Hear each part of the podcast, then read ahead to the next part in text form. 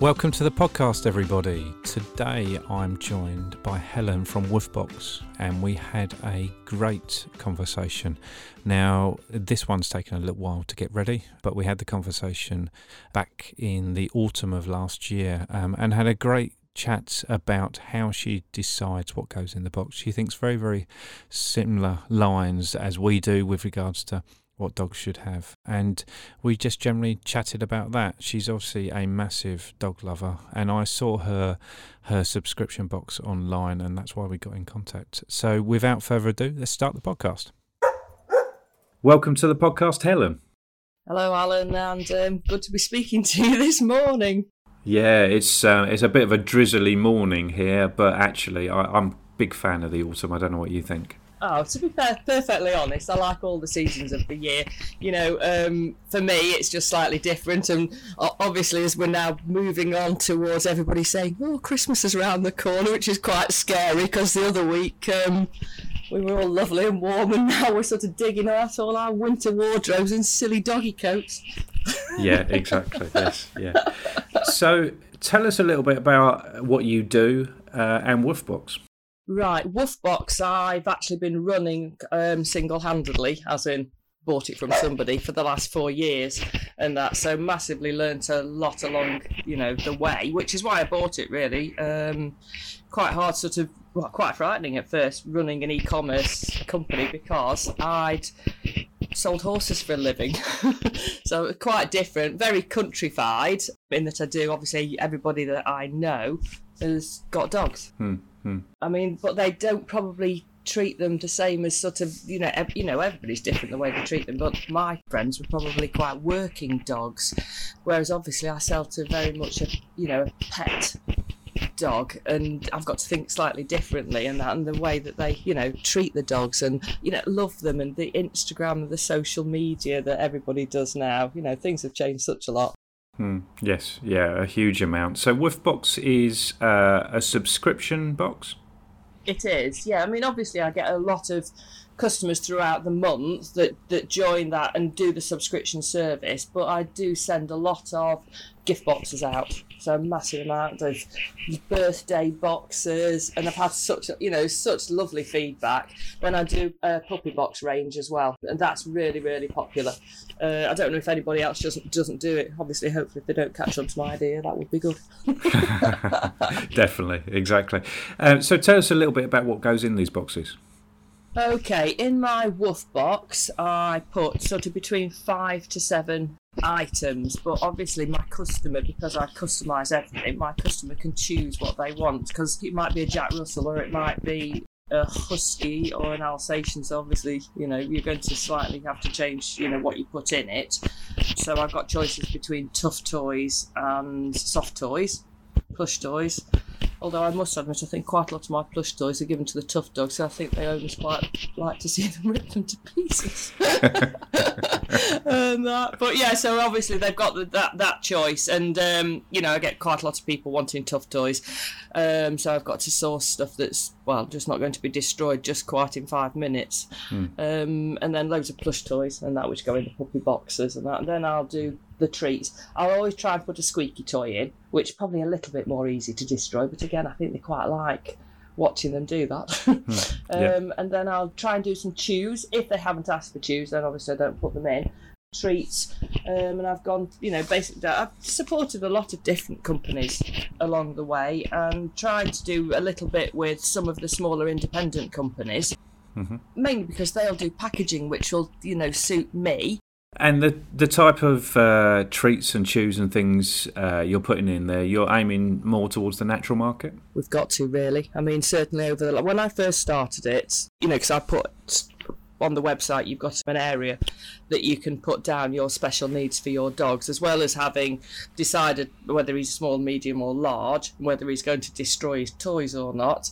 Then I've got a special area which people can start to put notes in, and my biggest one that goes in there is grain and gluten free now. Yeah. And I, to be honest, I do attempt to just send those types of treats out anyway. I mean, I've had a particularly difficult one the other week when somebody asked me for vegan. I was like, oh my gosh, that is a little bit more tricky. But actually, there are quite, you know, there are quite a few Antos do vegetarian treats. Benevo, um, you know, and then actually she did come back to me and say, it's not just, it's not really the dog that's vegan, it's us. I was like, oh, right, that's a little bit easier then. exactly, yeah. And that, that sector uh, of the dog industry is growing massively and, and vegan food is uh, for dogs is without a doubt controversial. I know. I find it's a little bit controversial. Uh, well, a bit like I do with the human market, but anyway, that's another subject. exactly. Yeah, but actually, I look at it from an environment point of view, and I think actually, if you purely look at it from the environment point of view, it's hard to argue the fact that uh, a vegetable is more environmentally friendly than some steak is. Mm, I know. Whether you agree with it nutritionally, and I have to say at the moment I don't. No, I probably wouldn't with dogs because that's you know you've got to look at why they were introduced into you know the world, I suppose. Hmm. Hmm. You know, and, and they do, they are a carnival, and that, so I don't know. But, you know, anyway, she did actually come back to me and say, no, it's just us. So I did, I did sort of relax a little bit and uh, was able to send her out my gluten free treats. And, and obviously, the other buzzword, a little bit, which um, somebody, one of my customers sent to me, and she put on it, not too many ingredients on the packet, please, Helen, which, you know, you start to go down the you know single source protein yep. type thing and and when you do read on some of the packets think crikey i don't even know what half of those things do anyway and before we started talking, we spoke about a word that often comes up for us is hypoallergenic. I'm, I'm scared about talking about this word. the interesting thing is, if you break down the word, so from a, uh, a labelling point of view, hypoallergenic means the ingredients in the food. So if you talk about a food rather than a treat, and the treats are exactly the same, it's less likely to cause a reaction to a dog. It doesn't mean it won't which basically it kind of allows manufacturers to put it on everything. I know. I mean, I've did a little bit of research on it, on hyperallergenic and what it actually means, and obviously it's to do with allergies. But the first thing I read about it, which said, you know, your dog might be allergic to beef. I thought, oh, great, right, okay. That's um, because obviously I quite like to add beef because most dogs absolutely love it. The one thing which doesn't come up is fish, and that is possibly, you know, it's got such a lot of benefits with the oils and stuff. So mm-hmm. you know, I don't, I, I don't know, but I mean, I think certainly now from having done your podcast and done a little bit of research, I'll probably be sending an email back to my customers and saying, have you any idea what your dog's actually allergic to? And then I can yeah. try and not send that. And actually, the interesting thing when it comes to allergies as well, and we, we do this on a day to day basis with people, is allergies generally aren't ever allergies. Um, what they are is intolerances, and the best way I can think of describing it is a bit like a friend I might go to a coffee shop with who says they're lactose intolerant and then actually orders a latte. so it's normally doesn't cause them massive issues, uh, but they might be a bit uncomfortable. An allergy is a peanut allergy. Yeah. It's you're in serious trouble if you've got an allergy. And the reason I think it's important to actually break that down and put that across to people is that people really panic about these intolerances when they're intolerances and not allergies. If they're genuine allergies, definitely you you've got to really worry about it same as a child who's got a peanut allergy you've seriously got to worry about it but if you've got a slight intolerance you might be uncomfortable you might be scratching so even though i recommend people stay away from ingredients that the dogs have got intolerances to I don't find it particularly useful. People really, really worrying, worrying about, about it. it. too much. No, I know. Yeah. So as long as we, you know, attempt to stick to not great big ingredients list. You mm, know, good mm. good customers and more. You know, not so many. You know, different well, just better better products really you know and there's i mean now you know the, the market's growing massively you must you know you'll know that yourself you know at one time a couple of years ago i was looking for gluten free and grain free and investigating a little bit and there wasn't you know quite the choice but now on virtually all the products you know i've got well, the products that i used you know gluten free, grain free. Quite a few of them do say hypoallergenic, not as many as I'd like, but, but at least I can answer the question there. yeah, and the very interesting thing as well is when you look at the really high end products. Uh, let's take um, you've probably heard of Orijen dog food. Yeah, yeah. Let's take Orijen dog food, a dry dog food that people, if they Google it, they'll be able to find out about. It's listed as one of, let's say, the top ten dog foods in the world. If if not the best in the world. Um, it doesn't use hypoallergenic. It doesn't use the word because they approach it from the fact that it won't cause a reaction because it's natural.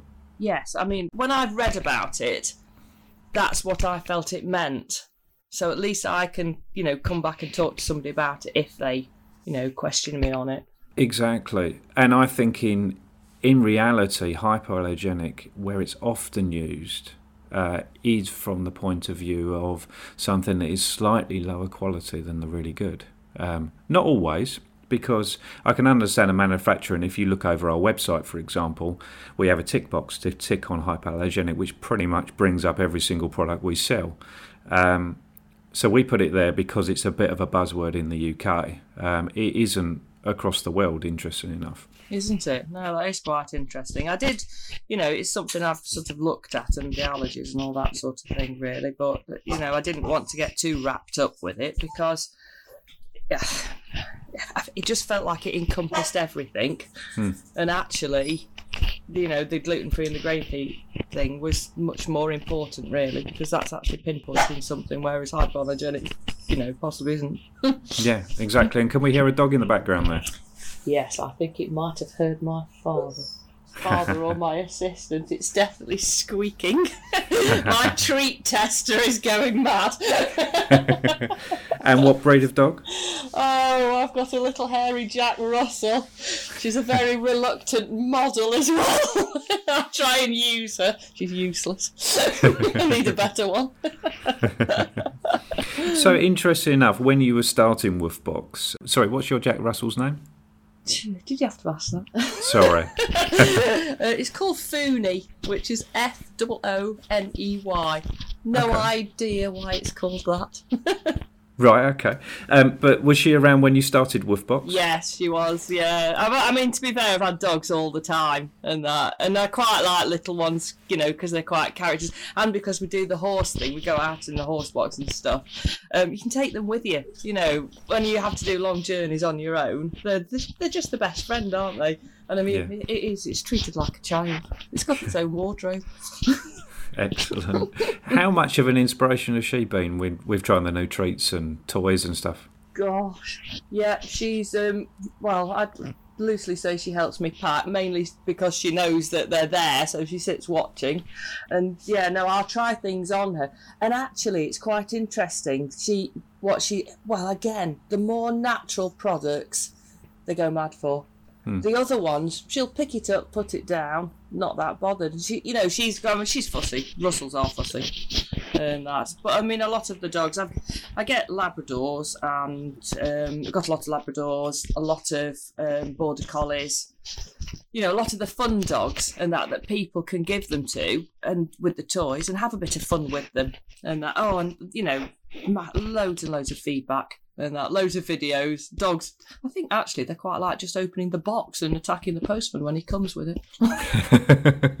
I suppose they can probably smell it coming. I think so, and I think they get used to the routine of it. You know, I mean, I had a lady yesterday sent me an email through of her dash out pulling the wrapper off it, trying to get in it, and that.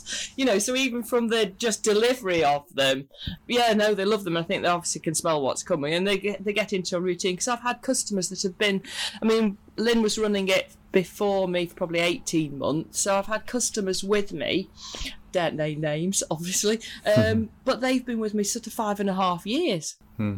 And that. So, you know, it's got to mean people come and go, and people probably sometimes buy because I do six three month and monthly subscriptions. Mhm. Some people do a three month, and then they'll have a break for a bit. And I think, oh gosh, I've lost them. Two months later, they come back do another three months.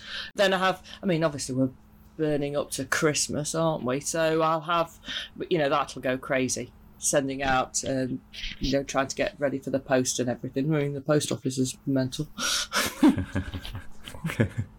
Yes, it's interesting you say about ripping open uh, the the box. I had an idea going back about three or four years ago that I vaguely researched, but could only find something with rice in. Is I was thinking of trying to find an edible uh, wrapping paper for dogs. Which is one of those crazy ideas you have on a Friday afternoon. Yeah, Friday afternoon, then try and implement them and look for things. I've been searching for birthday cakes, dog birthday cakes this morning. Oh, really? well, yes, well, more than that, I think actually. It's, again, because we've got to send stuff out that's got to have a sell by date on it as well. Which, um, so I think actually probably going down the cake mix route and putting those in, you know, just a bit of fun really, and just a, you know, just another theme because I've quite like to theme things. Well, they're good for pictures, you know, very visual and you know quite interactive. So. So how do you let's uh, let's say you're doing a subscription box and someone's getting uh, one every every single month. Um, you're I'm guessing aiming not to repeat things too much. How do you actually do that? How do you find products that you're you, that you think are exciting that people are going to like? Probably quite creative. I, I, try to be. I mean, I've luckily I've got accounts with the, probably the biggest suppliers that'll sell you know virtually everything. Try and have a good memory. Try and remember what people actually did like. I mean, it's, it's quite in some ways it's easy because I'll try and theme things. So I'm doing orange things this time. Just have a good memory and try and remember what people loved. I don't think they mind them being repeated sort of three, four months down the line, as long as they think, oh gosh, yeah, I remember having that. Our dogs loved it. You know, and after doing it for the last four and a half years, you've good idea which products the people are going to say, don't send me that again. My dog doesn't like it. yeah. And how do you deal with that?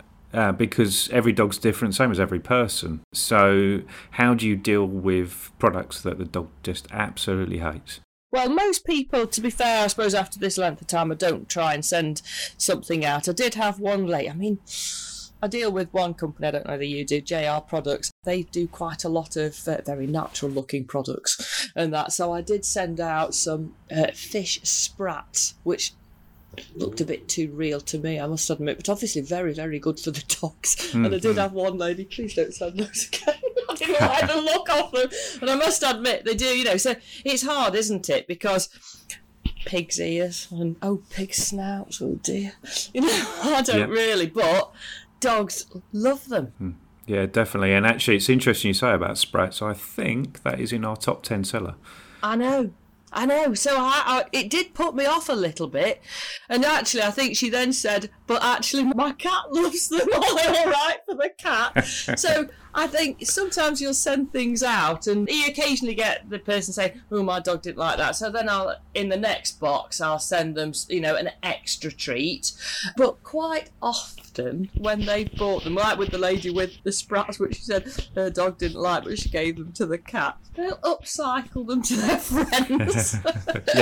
so I don't think anything goes to waste. No, no, definitely not. And actually, in talking to you, I'm, I'm sort of slowly thinking, actually, if people are are out there and they're looking for treats, um, obviously we want them um, to come to you and, and buy a subscription. But if they're out there down the pet shop and something like that, how does someone pinpoint a dog treat that their dog's absolutely going to love? Have you got an insight into that? Uh, I mean, uh, my friend always said to me when I bought it that they they love you know things that smell.